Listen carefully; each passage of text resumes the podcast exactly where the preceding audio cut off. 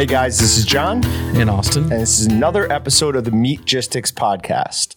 So I feel like we were just here because we had our live stream yesterday. I touched it within the first. We both did.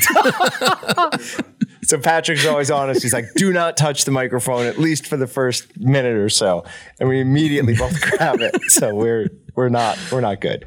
Um, but we just had our live stream yesterday. Uh, I went back and watched some of it for just a, a few things, um, and man, you could really hear Bear whining. my wife was complaining because she was uh, she had my daughter doing her afternoon nap and she's watching the live stream. It's on her phone and, she, and like she kept. She has the like our baby monitor playing on her phone, and she had that playing on her phone, and so she keeps hearing this whining, and she's like, oh. she's like, oh, that's Gemma, and she has to like check, and then she's like, no, that was just Bear. And- but she did it multiple times. And Bear sounded just like a whining baby. Yeah, that's that's correct. It was just funny because a minute before your mom came and got her, she settled down right uh-huh. behind you and was getting ready to go to sleep. But she's a good girl, so that was that was fun. I was happy to get to do that. Um, but yeah, here we are, right back in in these same chairs, ready to go again. As you'll probably notice, we don't have any food, no food item today because we didn't have a, a ton of time to really prepare for this. Luckily, we're gonna need all that time. I have food. What do you mean? I can go get some if you want. What I is just it? remembered it because Tex just posted his meat matters for the week on Meatgistics. Yeah. And one of them was a recall. Yeah, it better meat, not be your Vienna sausages. And I have Vienna sausages. Do not eat those. Oh, they're probably fine. It is your brand too. The picture that they showed looked exactly like the can you had you No. eat. I just ate two cans yesterday, or no, day before. Yeah, so you should you would have had some problem by now. Yeah. Well, eh. Maybe not. We'll see what happens with you. I don't know. I didn't see 24 what, what's the what's the recall for. I didn't even. Oh, I think it's something with packaging, anyways. Or is it listeria? We're gonna find out because Okay. it's in our Okay. it's in our meat matter stuff, which is Austin has already noted is a ridiculously long list today. It's insane. I have. Uh, I use Edge, and on this on Edge, you can make your tabs show up on like the left side instead of the top. It's how I normally show them, and that we fill up like two thirds of my page with Yeah. links. This time I have to scroll. It's like twice as much as we normally. There's a lot of them. Um, you know, you can put your whole taskbar over on the side, right? No, I don't like that. Okay, I'm just saying. you- Yeah, you have that's- all of those over there. That's Why would? what, that's what weird people do. Yeah, no, that's fair. I don't do it anymore, but Weird people also have their taskbar automatically hide. There's a number of people around here that do that, and I I think people are weird. when yeah, I they don't do like weird that. stuff like so you have to hover down there to get it to pop up. Mhm. Yeah, that's that's not good. Your vertical screen space is more precious than your left to right. Yes, I agree So- with that. Definitely agree with that. Okay, all right. So a couple of things. Um, one, real quick. What do you think the tallest cow of all time was?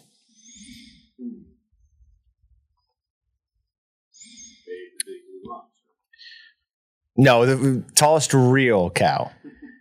trying to think how to respond to this because I saw I saw the the story you posted on that. Did So you actually look at it? So I know that it's recent, but I'm trying to think like could there have been I don't know three or four thousand years ago? Could there have been like a No, no, no. This is like this is the. It's not like some extinct brand of cow. yeah I don't know the picture makes this thing look look stinking ginormous. Though. I mean, it is ginormous. that thing looks like it's like eight feet tall. It's not eight feet tall. I mean, look at it. Be Maybe, reasonable. may, well, maybe the lady's the lady doesn't even hardly come up to the nose. So I looked at a lot of these, and often they'll put a kid next to it, and that, I mean, come on now, that's absolutely ridiculous. So take some guesses. If she's short, it's Go ahead and guess. feet. Uh, probably like six and a half feet. Then All right, so six feet two inches. that's still crazy. That's still crazy tall nuts. cow. That's not the information I've received. What do you see? Six seven, Oh, maybe it's been updated. tallest living steer. So that's a It's steer. Oh, sorry. I just I typed in biggest cow of all time. Oh, so excuse me. Sorry. Hmm. He's like technically the producer of a I'll go back. Podcast. I'll go back to Bing. Sorry. Well, wouldn't I don't know. It depends on who you are and what your terminology is. Is isn't a steer still a cow? I don't think. I think they're. Uh, it's just a male cow. Yeah, but are you gonna? Do you call a bull a cow? I mean, technically it is, but you don't call it that. Now I gotta. I got. No, no, let's not get tied up in this. Six foot two cow is ridiculously tall. I mean, that I would be looking up at that significantly. I could almost walk under that thing. I could probably walk under its head. That's intimidating. I'm not intimidated by cows, but that one would freak me out. Okay, so a female cow is called a heifer if she has not had a calf yet. Once she has had a calf, she is called a cow. So then, based upon that definition, I'm assuming then that yeah, people are probably going to actually leave the distinction of bull, steer, mm-hmm. heifer, cow. Yes. So cow is a What do you call all of them together? There still has to be something you would call them all together, and I'd say it'd be cow, cattle. cattle. Okay, Uh, isn't your brother-in-law like a cowboy? Yeah. We've had him on. Don't you think you should be a little bit more familiar with this? probably. I had All a, right. I had an obese teacher. His last name was Heifer. I hundred percent true story. Band too, band teacher. So it's not even like math. Like you don't respect it as much as like a science teacher or something. That was a great comment. Um, all right. Just because as I was looking up this, this came up as well. Guess how many ca- the world record for cows killed in a single strike of lightning is? what? Twenty-six. He goes 26. What do you say? Oh my goodness! When when it's storming, Uh huh. cow like they huddle close and if they're touching it will spread Right. so i'm gonna say like 80 It's 67. dang 67 cows killed with a single strike of lightning. Now, the real question is is that could you go out there and immediately start eating that meat? Because it's been cooked. no no it's not cooked Uh, people do you know li- how people hot live a through bolt of lightning One is? of them might be cooked for sure. the one it hit first? yeah. people live through lightning strikes like so you don't you don't just become cooked like yes it's a lot of heat but it's a very instantaneous and and done Next time we have uh, a lightning storm here, we need to put a stake on a pole and get it up on the roof and see what attach a- happens. attach a key to it and or fly it on a kite Fly it on a pull it. kite. We could try, have to be a pretty big kite to get a stake up there, though. we could do it with a drone It would probably just explode, actually. the steak? Yeah, We should so. just. I bet should- you it would. We should try to be the first people to fly a piece of steak to, to space or something. You know, just put it on a weather balloon and watch it go up. yeah, we get a go. We have a GoPro. Why? I mean, we're, we're not using it appropriately. It sounds like. Just let it. We would never get it back, though. Sure, you would. You have uh, tracking on it. I've there's a video I've seen people do this before. It'll eventually pop and come back down to earth, Okay. and it just keeps. I mean, now how high up matters, of course, because then that's the dis- further distance from you. But they tracked it down, and it was only uh, God, I want to say twenty to sixty miles away from where they were. That's pretty far. yeah, no kidding. My car is not going to make it there. it drives a very, very short distance every day.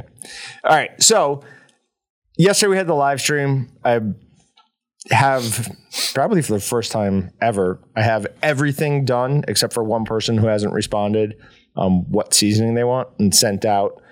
So much easier doing it with like coupons and gift cards, things like that. But one of the people who responded to me was talking about my comment with a yellow bellied quail the other day. Um, and he wanted to share, or he shared a story with me, and I'm going to leave his name out of it, but I'm going to read it. So, quick story about the yellow breasted quail that you mentioned yesterday. When I was six years old, I was upset that my brothers got to go hunting with my dad and I didn't. So, my mom walked down the road with me in my 410 so I could shoot a dove. We saw one not far from my grandparents' house, so she told me to shoot it. Unbeknownst to me, the particular dove was a yellow breasted dove, and I hit it. The big problem is that this is Nebraska's state bird. Whoops. In my defense, I was only six and I was told to shoot it. That was the last time I listened to my mom about bird hunting.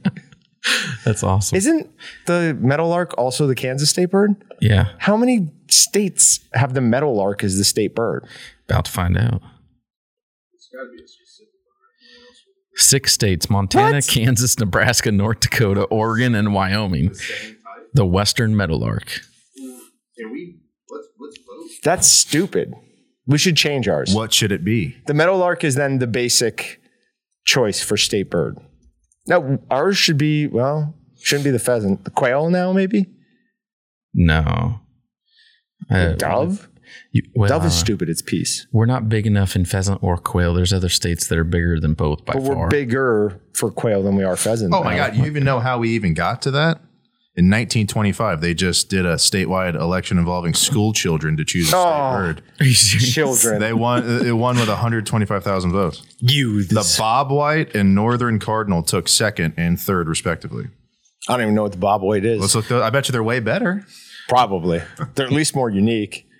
I, I don't think it's a state bird anywhere, but it's the national bird. We should just claim that in Kansas we're more American than everybody else and take the bald eagle. They, we have them here. yeah. Might as well. All right. We'll get those idiot school children to Might be a revote. quail, Bob White quail. Oh, I got a question for you. Um, how did the KU Kansas State game go last night? Did you guys win?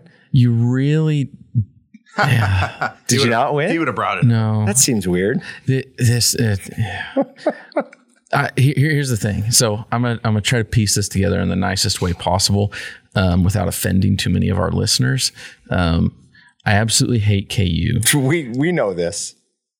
and You just lost about the, like Well, they don't how how that the, the whole thing last night just just it just pushes my hatred more.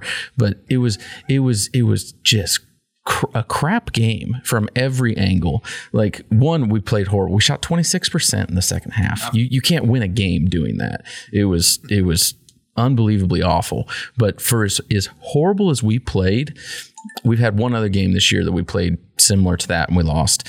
And if if that's how bad we play and we're still in games, we were we were we were within 5 in the second half and should have still picked it up from there and didn't cuz you can't win when you shoot 26%. But uh what drives me absolutely nuts about KU is they're they're like mugging guys and there's no call. So refs. And no, I'm not blaming on the refs because we shot so horribly. If we would have shot at 40, 45%, we would have won the game. Um, and so it's not the refs' fault, but it's how it, it's, it's how it happens. I hate Big 12 refs. They suck. There's been a lot of talk. I listen to a lot of Big 12 Yep. podcasts. Been a lot of talk about how bad the refs are in general, not two or for one specific team. Um, but last night was horrible. They they they were nev- never consistent to either team on their calls. The guys would get mugged and there'd be no no call, and then like some guy would get touched and there'd be a foul. And the biggest thing I have an issue with KU is anytime they'd have a foul, like there'd be like a player like throwing his hands up, like what what? It's like, dude, you you Just are you've the- gotten away with so much Yeah. trash. Just take it and go on with it. Yeah, it's probably has something to do with the type of kid that they uh, go after. They've been told that they're perfect their whole basketball career. So yeah, What do you think would taste better, a wildcat or a jayhawk? And A what wildcat. seasoning? What seasoning would you put on? it? You probably wouldn't get a lot of meat off of a jayhawk. no, probably not gonna be very tasty. Um, what seasoning would I use on it? That's an interesting question. what did we use on the mountain line? I think we used Paws Black Bull and Wild Game Rub. Yeah, I think so. Probably do the same. Probably Yeah. that because we've done yeah we've done that with other wild game stuff and that's it's hard to beat. Yeah, I, It's good. I mean, what is a wildcat? It's a wild cat. It could be a mountain lion. It could be a bobcat. So it's anything? I assume so. I don't think there is just a wild cat. Meow. Yeah, right.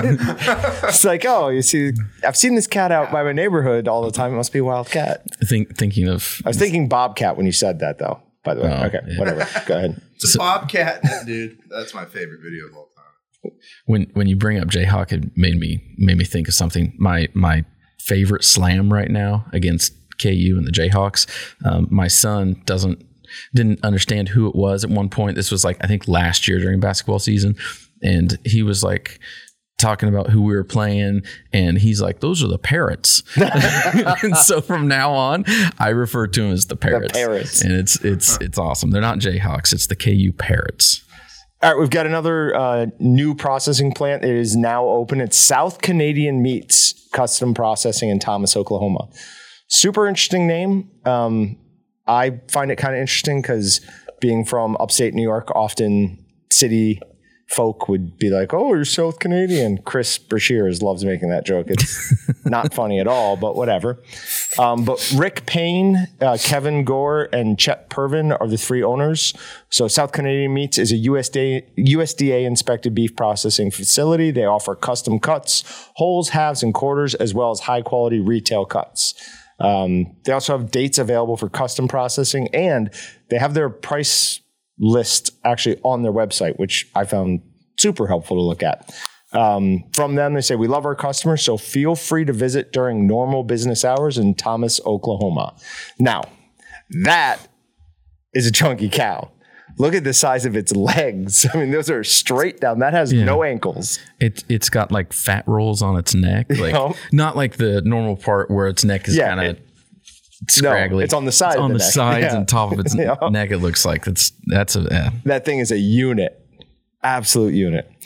Okay. Um, kind of meat matters, but not necessarily meat matters. Uh, this is from BBC News. It's how to add sizzle to meat free products. Uh, from the article, it says one person who is ev- evangelical about better fat is Max Jamilly, co founder of London based Hoxton Farms. All the taste, the sizzle, the browning, it comes from fat, he enthuses. Hoxton Farms is making animal fat without the animal. Just eat animals. I don't understand why we're going. So now we're making fake meat, fake fat, and we're going to put the fake fat in the fake meat when all of this already exists in the animal. I'm gonna have to pick the order that we go through news stories from now on, so we don't start out with one that gets you heated right off heated. the bat. It's just I find it annoying. If you want, there's news stories coming up that are going to get me a lot more going than that. But I, I just don't understand. We're reaching a point of peak stupidity. It is almost idiocracy. Like, have you seen? I can't tell this story, but it's basically idiocracy. Somebody's going to be unfrozen from 100 years ago and they're going to, you're doing what? No, no, no. Just go eat those animals right there. You don't have to do all this. It- the the good thing is that stuff like this it keeps coming out and they're trying different things and i mean it, at least the, the market is showing right now that it's not going to work i don't know if you have it in your list or not but tex has one about impossible foods uh, laying off 20% of its workforce so hello that's a pretty good indicator that something's not working right. Some some of it they probably will attribute to all like all the tech companies that are laying people off and oh we just hired too much over covid and blah blah blah. But um, it's we, we've looked at what what sales are year over year and, and what the market is trending. And then you see companies like that laying off a bunch of people. I mean it just shows that there's not a there's not a demand out there for it. No, they There- hired- there's some demand but not enough they hired as if they were going to achieve their 15% market share and they're i think still at less than one yeah so and they're not say whatever you want maybe it'll change with the culture based steak but with the current product they have they're not breaking into the market any more than this Yeah, I don't. I don't think the fake meat will ever get up to a fifteen percent. It. I don't think it'll go away. I mean, there will there will always be a market for some level of it, but maxing out at a couple percentage points. Yeah. I think the bigger chance is the like non-fake fake meat, um, lab grown. yeah stuff like that. that's like what that. i was saying about the yeah. cell, cell based yep all right so moving on to actual meat matters 63 products and massive recall affects 2.5 million pounds of canned meat and poultry products Barbecue flavor, really good too. this That's what the picture is on hits here. right at Austin because the main picture on this is Vienna sausages. Right before the podcast, since we didn't have a meat product, Austin offered to go get his Vienna sausages out of his office, and he was fully prepared to eat them. We're we're good. We're good. Uh, it says produced between December 12th and January 13th. Um, I haven't bought any Vienna sausages for two three months. Because you buy in I, bulk. yeah, I buy like two three dozen at a time and just keep them in my drawer. And I'm I'm down. I think I'm down to one can, so I need to buy more. But good timing. you might have uh, some difficulty doing that. They might not be out there. We'll see. Okay. All right. Um, all right. Now, this isn't meat processing related, but I had to talk about it. Great white shark decapitates Mexican diver. So, this guy it was a 19 foot long great white shark. This guy was diving for uh, some mu- some sort of muscle, I believe, where the great white attacked him as he was going down, bit his head off. One of his friends, and it, there might be a language barrier here, but he said impressively the shark bit off his head. I that was the first thing I keyed on, and I was going to talk about that too because it shouldn't it be tragically Right. Like Uh, he's like, damn, that was wild. Yeah. if he, he had to go, I just wish I had gotten it on GoPro. Wow. Like, Like he's like, oh, whoa, Like if you got, if a bear came running in here and tore your head off, impressive, I would go impressively and swipe his head off with one swipe. man. Also, I've got to see Cocaine Bear. Have you seen the previews for that yet? no. So it's a true story. Black Bear in like I think it was in the eighties. Uh, they were dumping cocaine out of a plane, packages of it, and a black bear ate an entire thing, and it died. But the the joke was for you know that. 30 minutes or whatever, it was the most dangerous apex predator ever known to man. So they made an entire movie out of this, and That's amazing. it looks amazing. Looks absolutely amazing. All right. And then, kind of related, a food blogger in China was fined nearly $20,000 for eating a great white shark or part of it and posting it on her TikTok. I think she's a hero, and we should start a GoFundMe to pay her her fine there for her. Chinese. She's finally getting some back. Like they've been eating us for years and years. Now she, someone's eating them, and we're finding her for it. Why is we're not finding her. Now it's Chinese, but is that is that illegal here? Uh, they're no longer endangered. I think they still are protected though, Hmm. which is hilarious because if you like listen to what surfers saying or surfers are saying specifically in like California and all over Australia, they're like, "Hey, we used to see them like a couple of times a season. We're seeing them every time we go out now. Like something needs to be done." Why would you keep going out? I have no clue. If there were no sharks, I'd surf 100%. Feels like so much fun. I've surfed behind a boat before, and it's great.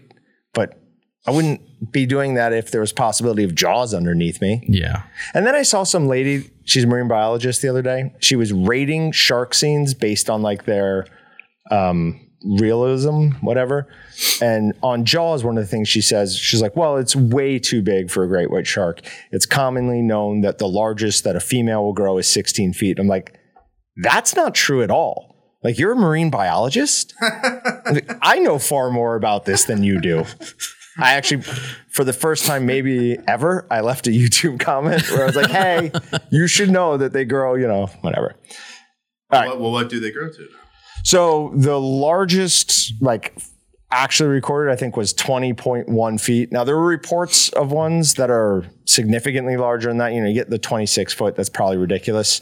But, like, there are accurate reports of 23 feet. The problem is, as you know, it takes a while for someone to get there to officially measure them. And it's a fish. And so after it's dead, it starts shrinking. So, but definitely bigger than 16 feet. All right, so U.S. beef cow herd falls to lowest lever levels since 1962. The USDA says this is from the Successful Farming. Uh, beef cow herd's lowest level since 1962. This come uh, this is the outcome of the kill off from the drought and expensive feed last year, alongside alongside with dropping prices for ranchers and lack of labor. Uh, we're going to be dealing with some sharp beef supply declines for the next three straight years, and therefore higher beef prices, said Rich Nelson, chief strategist for commodity broker Allendale. There will be no help in the coming years for the consumer.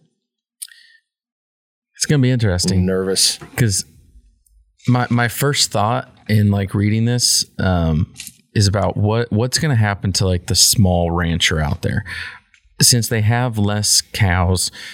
Are they going to be more stingy from here on on, on what they put out there, what they sell, what they uh, send for slaughter, um, do whatever, or uh, compared to what they keep for themselves to go get custom processed for themselves? Because a lot a lot of small ranchers out there, I mean, that's that's not only how they make a living, but it is their food source. Right.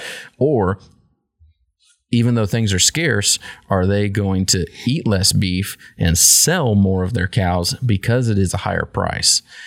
One direction or- another, it could be, it could make, that could also make a, a big difference on what the average consumer is going to see going to their local meat market or grocery store because you, you may since the population's low if more small ranchers are keeping cows for themselves it's just going to curtail what is out there available for the rest of the general population's consumption anyways I think you'll get more people doing what I'm planning on doing from here on out is buying a quarter, buying a half, um, and especially as beef prices at the store continue to rise.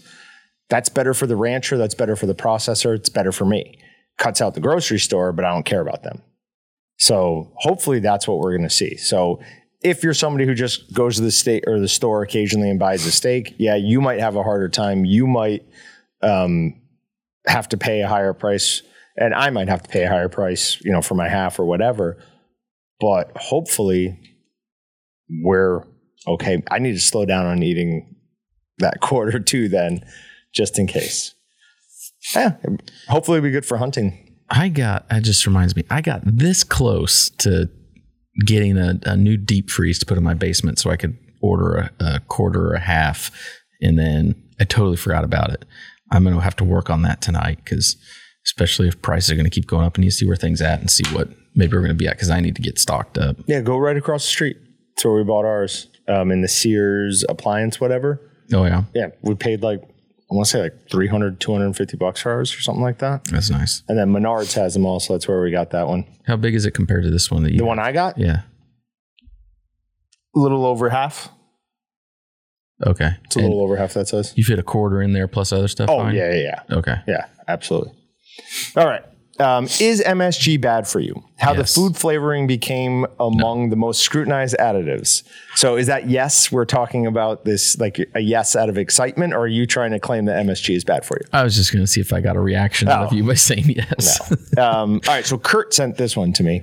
Um, although the excuse me, although the letter apparently turned out to be a hoax, this is a letter that was sent from supposedly a uh, a, a nutritional doctor to a magazine in the 70s, but the damage was done. Since MSG is largely associated with the flavors found in Asian cuisine, many Chinese restaurants have taken the brunt of the MSG centered judgment since then. Formerly, or, or former, why can't I get the difference between like formal and former? So, formerly referred to as Chinese restaurant syndrome, MSG symptoms or MSG symptom complex refers to a collection of symptoms such as general weakness, headaches, muscle tightness, and flushing that is only a small subset of people experience after eating food that contains MSG. MSG, MSG symptoms complex is said to affect about 1% of people. So I lost out on better tasting Chinese food for 1% of people. That's ridiculous. Just you, hey, guess what? You don't get to eat at Chinese food anymore or Chinese food restaurants anymore. Sorry for you, you 1% of people. Everyone else gets to continue to eat delicious General Tso's and orange chicken. If it's less than 1%, the percentage of people in the US that have a peanut allergy is 0.6%. So similar in size there, but we don't cater everything to remove peanuts from everything that's Oh, we eaten. remove although it's peanuts from way too many things. getting a lot worse. Yeah. There's there's a much bigger push. It's like um, Schools, it's a they big- won't let them bring it's a peanut big, butter sandwiches. Yeah, it's a big push in schools right now, which I think is silly and stupid. And I feel like I can say something because my son has a peanut allergy, um, and I, I think it. I yeah, there there's ways you can be cautious and and deal with it than just uh, more or less punish everyone. It's Don't like bring any peanuts around my kids. it's like when you're when you're in the second grade and the class is noisy, teacher tells you to quiet down, and then there's two kids in the back that are still noisy, and the teacher gets on them multiple times and then keeps the whole class in for recess. It's like no, punish the two kids. Now, kind of a bad example because not totally a we're not- yeah, I, get it. but s- concept the same, applying globally versus more individually. Um, I'm not a huge fan, and I like my MSG. So yeah. what can can we talk about the whole steak thing at all and MSG in there? And Patrick, that we'll release that tomorrow. What's that? The steak. yeah, it's almost done. Okay. Okay. So I I don't remember if it was you or Tex, but one of you put MSG into your steak seasoning. That's what he did. Okay, he did that, and that's I mean that's brilliant because yeah, if to be honest, most people if you don't tell them, they're probably not going to know. No. and it's uh, my understanding of it. You can correct me. I didn't read the whole article, but if if you have like a sensitivity to MSG, it's a sensitivity. It's not like an allergy. You don't go into like gonna go anaphylactic, into anaphylactic shock, shock, like with no. peanuts. Um, and I think some of it is just the sheer quantity used at times. Mm-hmm. Because there's yeah, some things you eat that were just absolutely loaded with MSG, but use it in a reasonable amount, and it's not not a huge deal. No, it's not a big deal. I mean, headache, the headache from it apparently is really bad. Uh, people who have a sensitivity to it get, can give them a terrible headache, and that that's unfortunate. But we need to stop this ridiculous like nannying of everything to make sure nobody is ever at danger of any you know problems. Yeah. Don't know. Okay. Um, so I'm going to try and read this in my best uh, Tucker Carlson voice. but uh, why we're paranoid about the American food supply. Also, talk about how one lady, at least, and I've seen other videos, they'll talk about this. Um, but there's conspiracy on why eggs are getting more scarce. But last spring, in March, at a press conference in Brussels, Joe Biden explained that the sanctions he was opposing against Russia, while morally necessary, were also going to cause food shortages around the world, including here in the United States. It's going to be real, he said. Anyways, that was That, was that was pretty good. not bad, right? It's all pacing. I can't do like the voice, but I can do the pace of it pretty well. Um, now, what he's talking about here is uh, Biden was talking about how they were going to try and spread the food shortages around the world. And we talked about this at that point because I said, that's not your job. Your job is to make sure that Americans have enough food, not to spread the pain, you know, try to help other areas of the world to, to stop us from having that. Um, but one of the people that they talked to in the video for this uh, is a an egg farmer from I want to say New Hampshire, somewhere up there. She started using a brand of feed for her chickens, and within like three months, they she had lost sixty percent of her eggs because the hens were laying so much less or so many less eggs. She switched back to her old food, and immediately they started just producing however many they used to. Now, I'm not conspiracy minded, but if I were, I would say that that would be a great way to go ahead and reduce the supply of eggs. Also, you know, all the people who are dropping dead of heart attacks and having strokes. Have you seen the articles that were like, heart attacks are from eating too many eggs, experts say? Have you seen that? No, Oh, no, those are legitimate articles. pretty sure that's been debunked multiple Oh my God, times. Yeah, it's like, the stupidest thing I've ever heard. Yeah, that's crazy. eating an egg is not going to make you drop dead of a heart attack. Eating 40 eggs is not going to. I mean, even Weight Watchers turned an egg into a zero point food, not the egg white, the whole egg, because there is nothing in there that you need to be concerned about. It's going to take years and years and years for that to fully penetrate the the culture because so many people are like, oh no, the the yolk has cholesterol. That's bad for me. I can't eat that. I better just eat the egg white. You're actually losing out on like the vast majority of nutrition in the egg when you just eat the egg white. It has nothing else in it really. Yeah, It's like a bulk or a bulker, basically. Um, now, on the same in the same vein, uh, approximately hundred thousand hens were killed in a fire at Hillandale Farms in uh, Borza. I can't really Basra, whatever, but it is America. It's not like whatever that Basra is over in the Middle East. Um, but this fire started in the middle of the night on the Saturday. It took 16 fire crews to put it out, um, and 100,000 hen that were lay- hens that were laying eggs dead. So the egg supply will probably drop from that, but are we at least going to increase the broiler chickens or rotisserie chicken available? I, I, if you were in the direct vicinity, maybe I don't think they're going to survive getting around to anywhere else. Um, and then this is from Newsweek. America's egg shortage is about to get a whole lot worse. Now, they say uh, disruptions in the supply chain have also played a part in the current national shortage, as have inflation and the increased cost of gasoline and diesel this year. But while inflation was reined in by the end of last year, it was? I didn't realize that inflation had been reined in. No. The price of eggs peaked in December when the average cost for a dozen eggs in the US cities reached 425, a dollar 78 more than the year before. I'd like to pay 425 for a dozen eggs. It's above 550 at our grocery store. Yeah. That's, I, I don't remember if you and I were just talking about that. If or- we like here, like in Wichita, Yeah. or, yeah, I think we're getting hit worse than other areas in the country.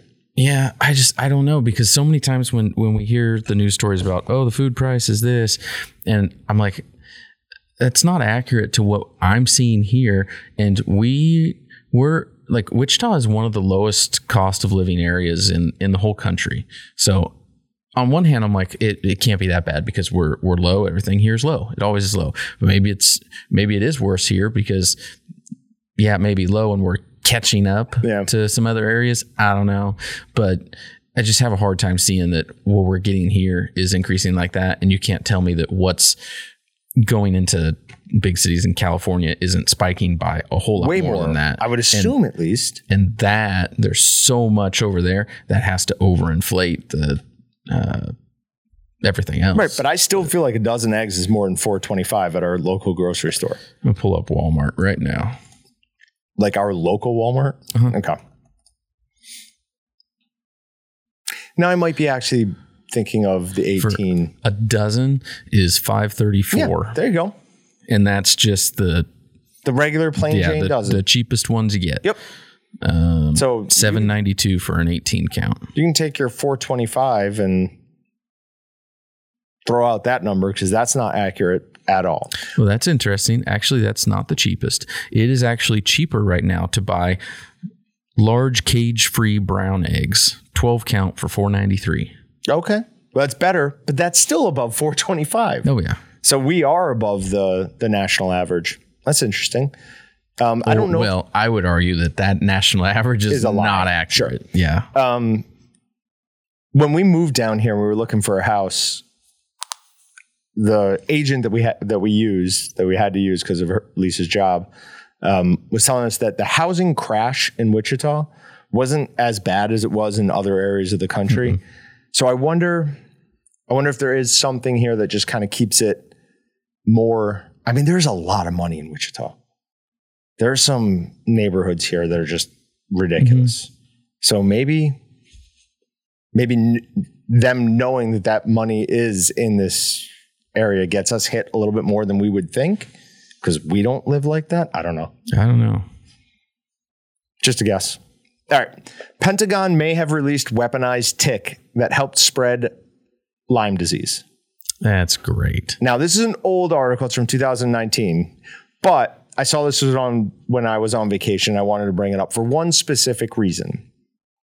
This is like about Lyme disease, and they were theorizing that they were doing this so that they could take dangerous bloodborne diseases and infect ticks with it and then drop it in, you know, behind enemy lines. Yeah. It's not really like a uh, a, a truly effective way of killing your enemy, but the panic and uh, psychological damage that something like that would cause would be what was useful for it. They've been trying to get everyone to eat less meat for years and years and years. All of a sudden, alpha gal just shows up in this one specific type of tick and starts spreading. I mean, that's not too big a jump to just say, hey, Scary. right? Say that. Nope. Yeah. So that's my guess. All right. Impossible Foods CEO Peter McGuinness has beef with the media. Now, this was from last week. This was in response to one of the articles that we talked about the week before. Um, so this is him saying this. In the beginning, cars were a fad and horses were going to stay. Electric cars were a fad. I just don't like the implication, nor do I think it's accurate. Now, there's a huge difference here in his comparison of uh, cars and horses and electric cars. It's that cars are faster and better than horses. Your product is significantly worse, objectively worse than regular meat. It's inferior and it costs more. Yes. It offers no advantage. In fact, you're trying to take us back the other way. Also, I object to your his use of electric cars because while effective over short ranges and stuff, the environmental impact we're going to look back at this sometime or someday and be like, they really thought electric cars were the answer. Like the environmental environmental impact of creating those cars is staggering. And everybody just wants to ignore it. And then they think that like just the electricity is free. Most of the electricity that you're going to get f- to charge your car is from a coal plant. So none of this makes any sense. It's all perception. It's what makes you feel good. Uh, we're going to fall as a society. I, and to be honest, I think that applies with some of the the impossible foods beyond beef, the, all the fake meat stuff. It's a it's a perception thing.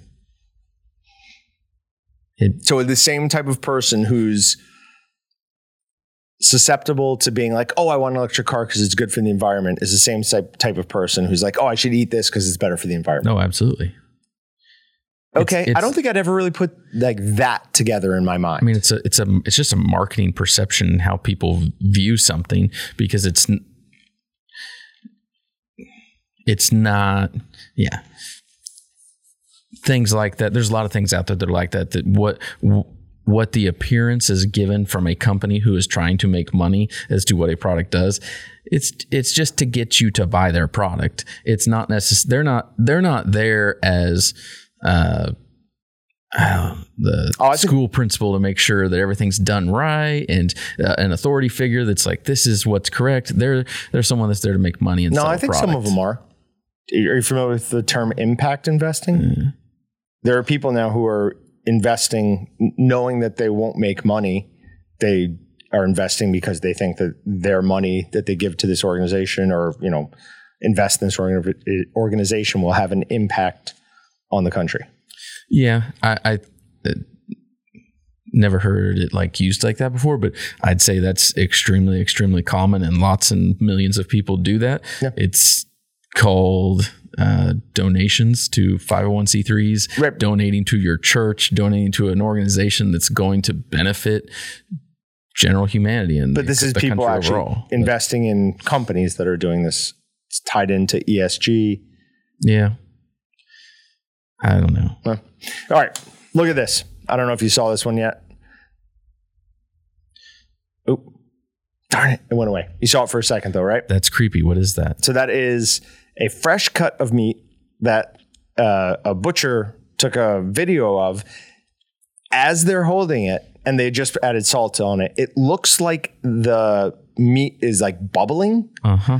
I think, look at the hand though. Watch the hand when it really starts bubbling. Did it again. I think this person's squeezing down on it to like help kind of extrude or extrude air through it. Oh yeah, they definitely are squeezing. So I think that that's part Just of it. air. But it is a, a, a somewhat rare occurring, but can happen when salt is added to extremely fresh meat. That's just really creepy. I'll post the the video in the Yeah. meatgistics thing because you, you got to see that to understand what we're talking about. The it looks like the meat is bubbling. Yeah, It, it looks like the like the muscle fibers are actually still alive. Yeah, Like so, yeah. If you're just listening to the podcast, go over to uh, the meatgistics.com website and look for the podcast section. You've got to watch that video. um, but the like all the comments on it were like, "Oh, now I'm a vegetarian for life." Blah blah blah. Do they not think we know what meat is? Like, I want to eat that meat more because it looks like it was super fresh. Like, ooh, that meat was just killed. Let me eat it. All right, now this one, the from time to time, it's a very good idea to be reminded that meat processing equipment can be incredibly dangerous, and you should never stick your arm into anything, I don't care what we're talking about, if it's not unplugged from the wall, no power running to it at all. Because for three hours, Shiloh Binder's arm was stuck in a meat grinder. He emerged stronger than ever, but not in that hand. Yeah, that, that's the the comment is he emerged stronger than ever. The but not in that hand was from me. Um, so don't I wouldn't read too much of this article unless you want to feel slightly ill. Um, He was trying to remove something that was gumming up the blades. and he was just about Oh to go goodness. unplug it when it turned on and trapped his hand in there. He was then stuck for three hours. oh man. Said initially he didn't feel any pain. Oh Of yeah. course not, because your body's pumping you full of chemicals like, hey, hey, we're gonna die, we're gonna die, we're gonna die. Mr. Claw. Was it Mr. Claw? Dr. Claw? Dr. Claw, probably. But yeah, especially, I mean, you can't really fit your hand down the throat of most retail grinders, but They- never reach down there for anything. If you have the tenderizer unit, never, ever, ever stick your hand down in there. Because I will tell you, once those blades grab it, it's going. You're not stopping it. It's going to pull you, pull your hand right down into it. There's a reason why our number 12, number 22, number 32, they have the same size opening going down into the head Yep. because it needs to be small enough that some like an adult human can't just shove their hand straight down in there. Yep, because if that auger grabs you, it's going too. You're, you might think you could pull that out in time, but you cannot. The way around that, if there are, there are grinders that will have large openings at the top of the head, um, they will have like another metal plate on, On top of it, right. um, like the pro cuts, but um, Those like, are easily removed. yeah, I used to do it with one of the old ones we used to use in here all the time. I should take that off. yeah. There's people out there that run other equipment, whether it's a bandsaw machine or a patty maker, different things like that. That um, talking to them over the years, they're like, "Oh yeah, we took this, this, and this off. It just it made things too slow." It's like. No, you idiot! That was that was the safety equipment. You're gonna get yourself hurt. It's in preventing you from losing an arm. All right, we'll pick up a little bit here because we've got a few, quite a few left, and not much time.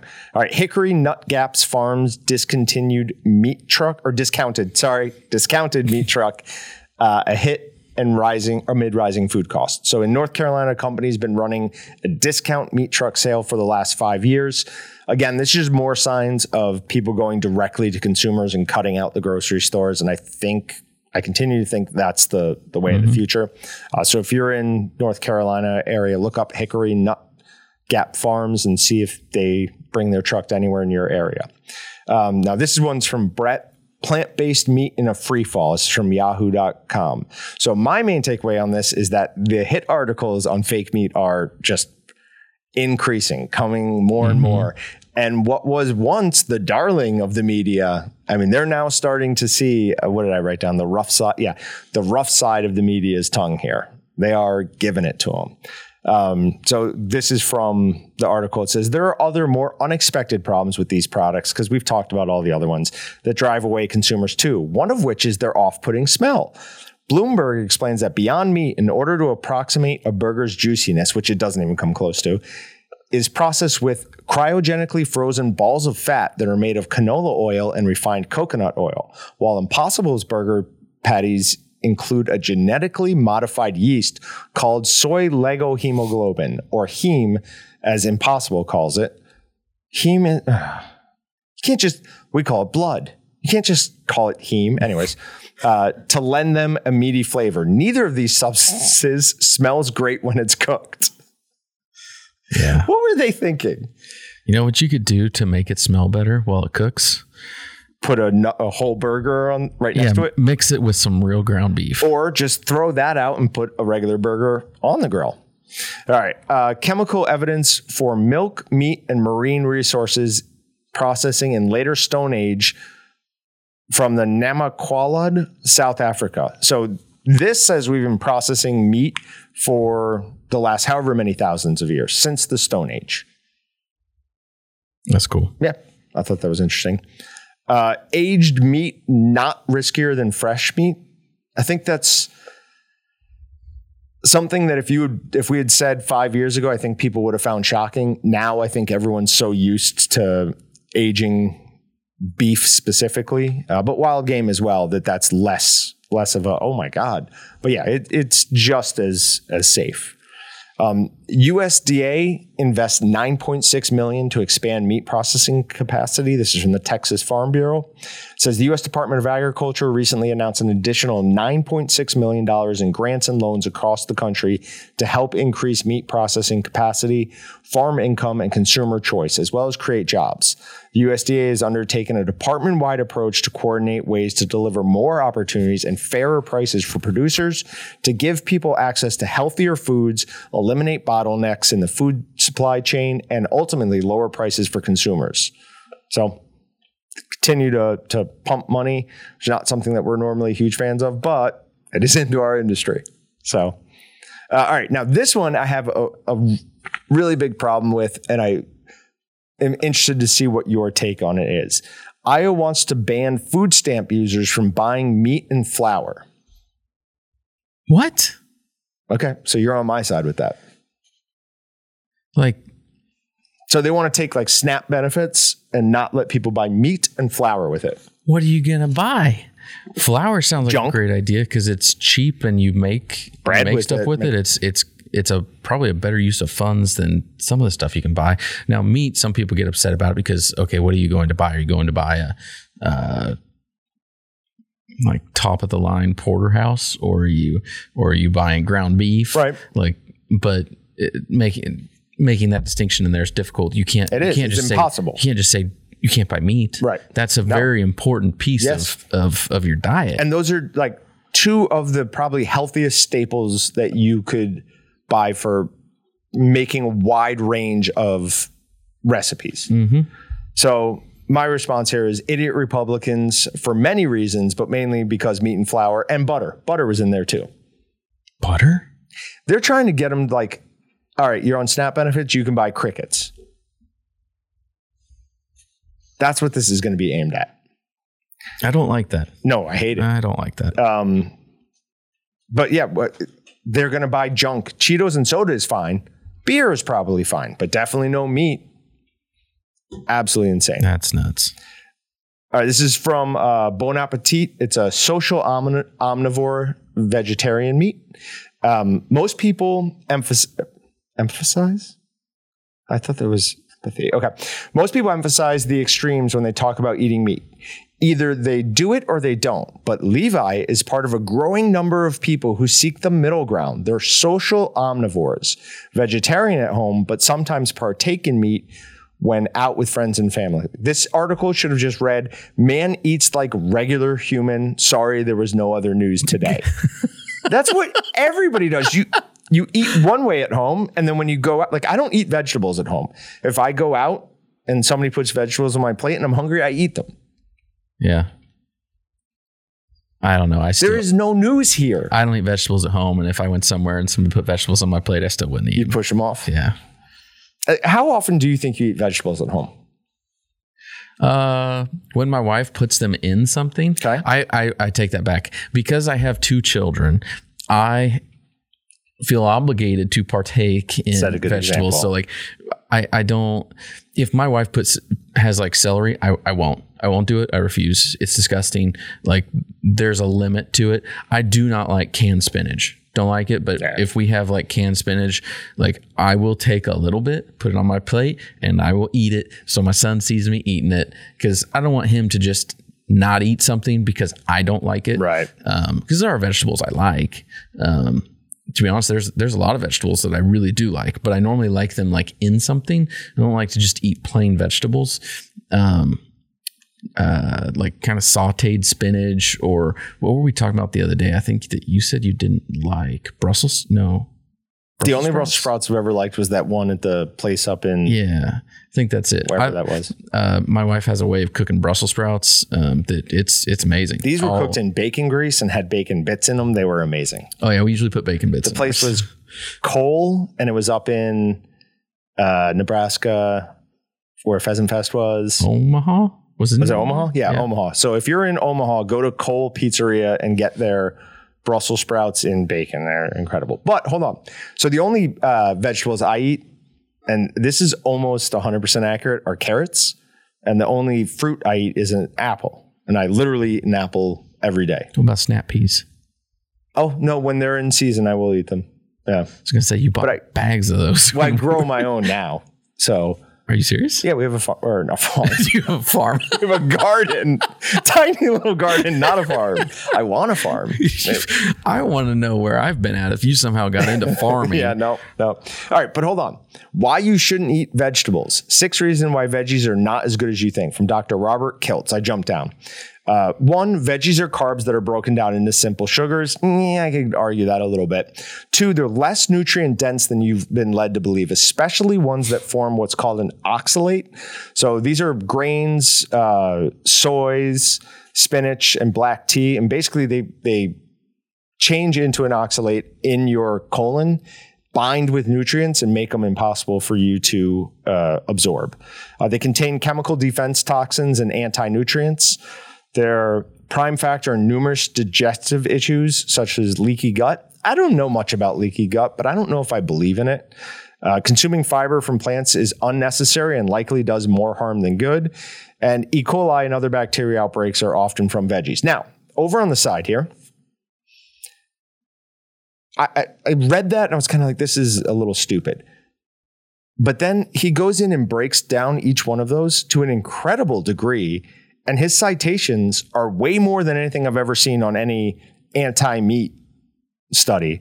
So the two that we'll just talk about here for a second was um, polyp prevention trial. They were seeing if adding if eating a low fat, high fiber, high fruit and vegetable diet had any positive effect, and it had the exact opposite. A negative effect on it. And then this one is uh, it says the hot air and cold facts of dietary fiber. This is an incredibly long and detailed uh, paper that I did not go through all of it, but it's talking about how this guy from Ireland back in like the 1910s was going to Africa and he was seeing that those people had like not to be too crass, but had like way less problems with like bowel movements and stuff. And he started analyzing diets and he's like, well, they eat a lot of more like leafy roughage. So he was like a big proponent of that. But after decades of research on it, it's come back to kind of like, no, it, you really don't need that much fiber. It's really unimportant. I from what I've heard there, and I've actually read and watched a few videos on fiber stuff in the last week. Just random coincidence here, but um, I think it depends on what else you eat in your diet. You, Yes. you may need a lot of fiber, but if you eat certain things, you literally don't need to eat any additional fiber. You So- don't need anything. Do you know what scurvy is? No, So scurvy um, is something that sailors would get all the time, and it finally stopped being a problem when they realized, like, oh, a huge amount of vitamin C. Like, so if we bring lemons on this, um, we won't get scurvy. But it turns out that if you eat like specific diets of just meat, you really don't need to supplement vitamin C at all. yeah, It's super interesting. We we have such a limited knowledge of how nutrition works in our bodies. It's it's ridiculous. All right, we're done with that. Jumping back up to uh, the meat industry's antibiotic drug problem. Now, a couple of things on this. First, we've talked about it before, but this is Vox, so mountain of salt with all of this. Second, I've been working with or talking with uh, a guy from the I don't know if he's the Iowa Farm Bureau. He's the director of field operations for the Farm Bureau. So he's going to try and get a specialist for us to talk to about antibiotics in meat so we can talk about it more. Um, but the first article they cite is from the World Health Organization on this about antimicrobial resistance. What they don't mention is that ar- in that article is the issue of use of antibiotics by humans is the biggest threat. Like it, it's not that we keep using them in or using it in meat. It's that we're using it in humans who then don't take their full cycle of antibiotics like my wife.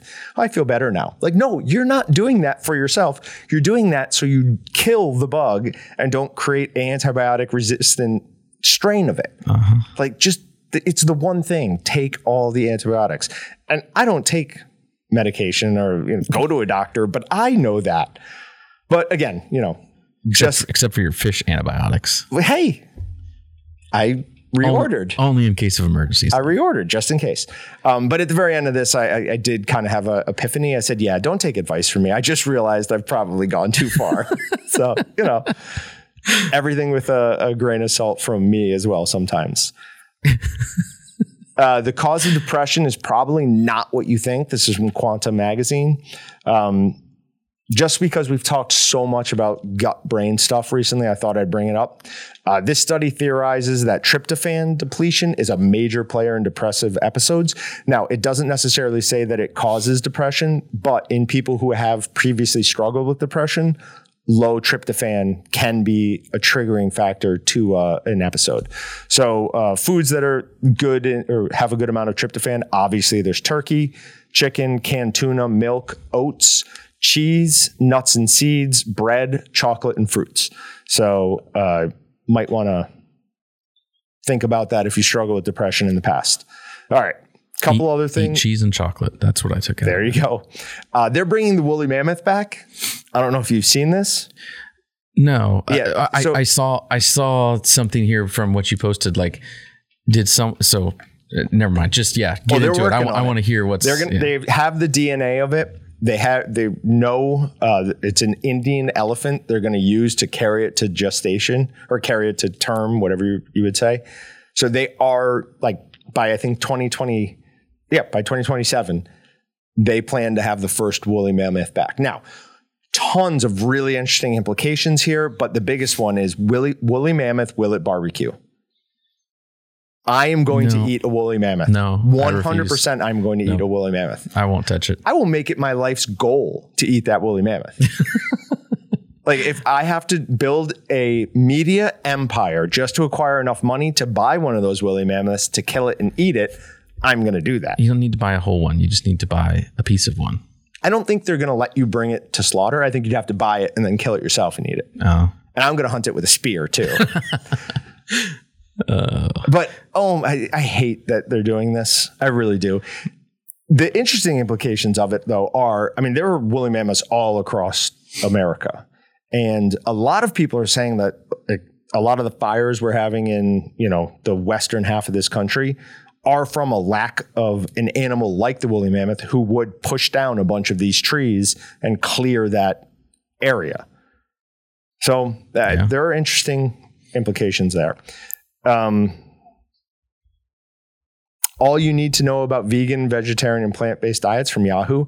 I thought this would be good for you since you're going to have to go vegan for a week here coming up soon. is that the official punishment then? Yeah, I think so. Okay. Many people have started committing to an exclusively plant based diet during the month of January, otherwise known as veganary, however you would say that. Some are motivated, motivated to adopt these diets due to the mistreatment of animals and the environment impacts of eating meat. But health is also a notable aspect. Literally, January is World Carnivore Month. Seriously?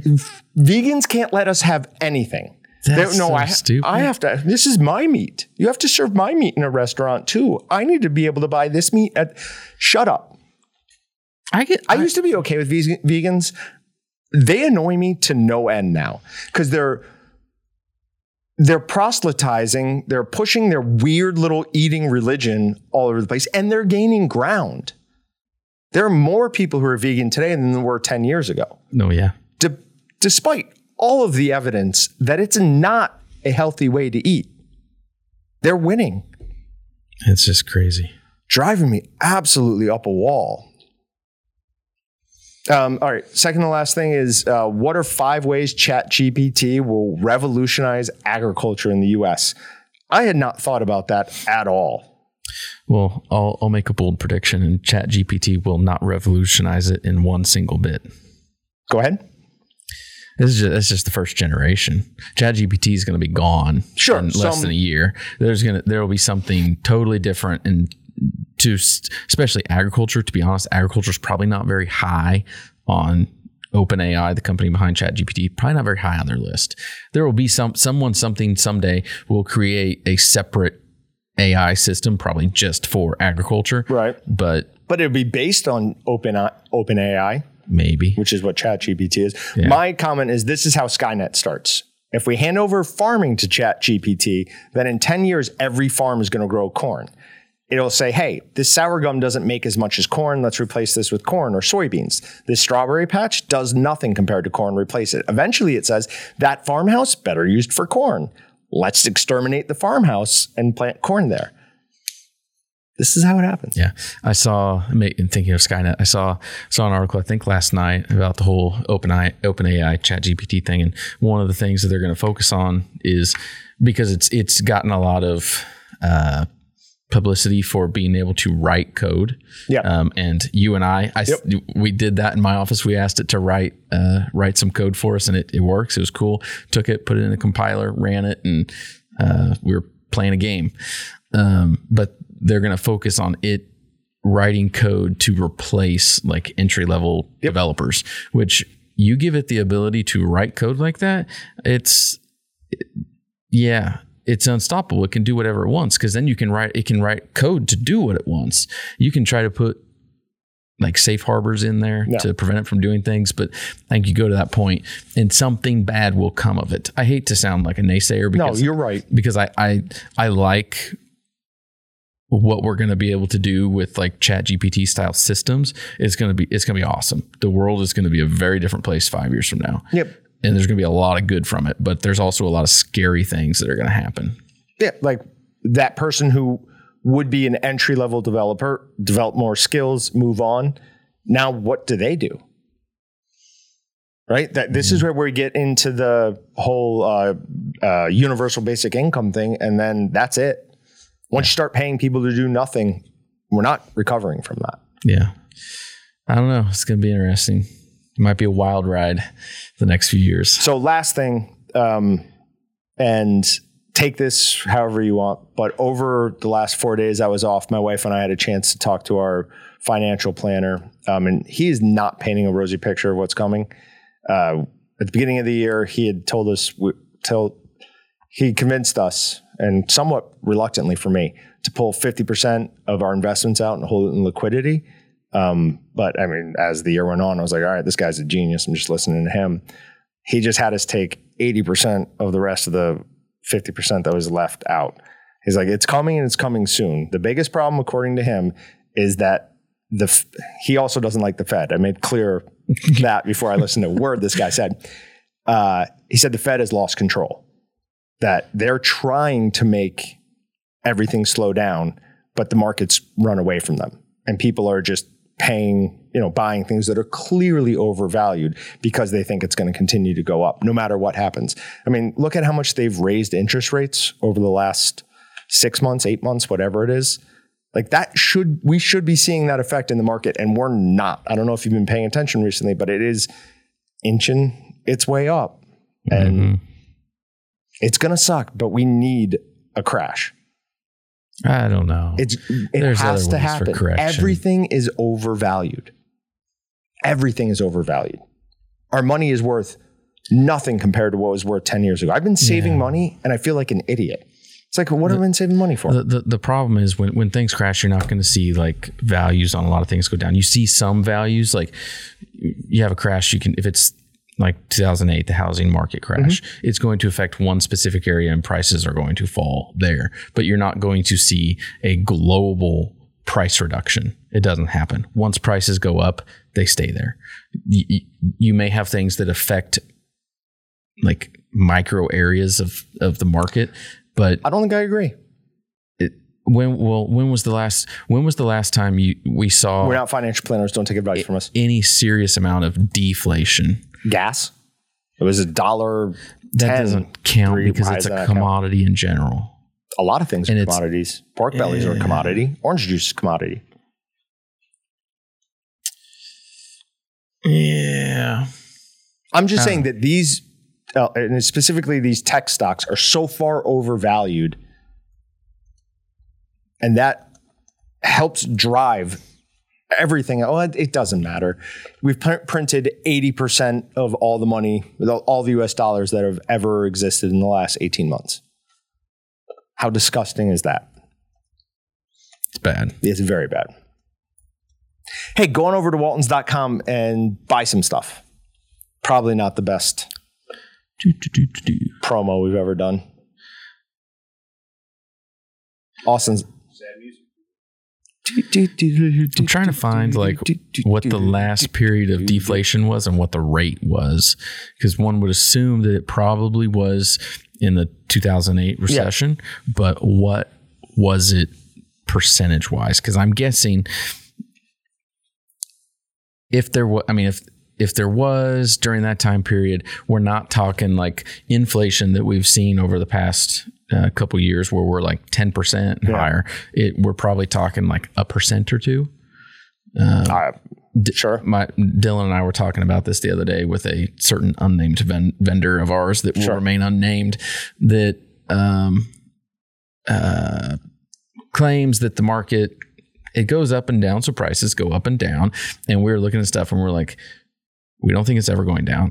Like it's what they say that it goes up and it goes down, but we're like, I don't think we've ever had any It periods where it goes down. Right. It's just kind of an excuse that, yeah, say it to make you feel better, but really prices just go up. Always go up. Yeah. I Can't know. continue. We'll see what happens, but I'm I'm not optimistic on there being any type of price reduction on things. Right. And uh, in all honesty, the best thing, at least for my mental health, um, and I assume a lot of people who are worried about this, make sure you have a planned or a plan uh, to feed your family and your loved ones in a case of an emergency. Make sure you have enough clean water. Make sure you have a way to defend yourself. Make sure you have fish antibiotics.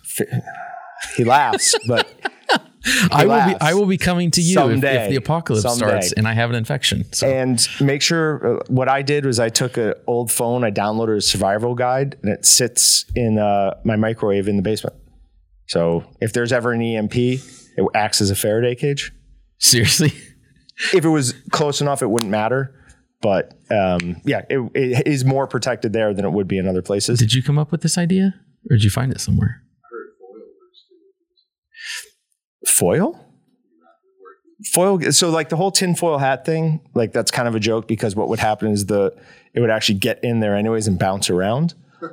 But foil, maybe wrapped. So, an- anyways, You could build a concrete box that had like 12 to 36 inch walls in it, and then that would protect it. Good luck getting the lid off. yeah. But- I, I I don't even know if that's true. Do you know that's true? Con- concrete, yeah. Like, so if, um, Can we Yeah, do a special episode that's just about conspiracy theories? no, it's not a conspiracy theory. Like, No, but- if, if, uh, if there was a, if there was nuclear fallout, which is, yeah, EMP is going to come from nuclear, something nuclear related that happens, radiation, Not as okay. Go ahead. all that stuff, like concrete will stop it, but you have to have like a lot of concrete. Okay. So like a bunk, a bunker is going to have massive layers of concrete in it. Um, I don't remember exactly what it is. It's somewhere between 12 and 36 inches, Okay. but there are other things that can get off an EMP other than a nuclear explosion. But anyways, Brett is going to Germany. While he's there, when he's in another continent, we'll do our uh, conspiracy theory podcast. so, all right, guys, if you made it all the way through this, um, when we finally do the Meatgistics meetup, I will buy you a beer. So, might be a lot of beer. How many people watch to the very end of this? Oh, I bet you'd be surprised. We'll see you guys later. Thanks for checking out the Meatgistics podcast. To shop everything but the meat, head on over to waltons.com. To get your meat processing questions answered by experts and enthusiasts alike, head on over to our online community at meatgistics.com. Waltons, everything but the meat.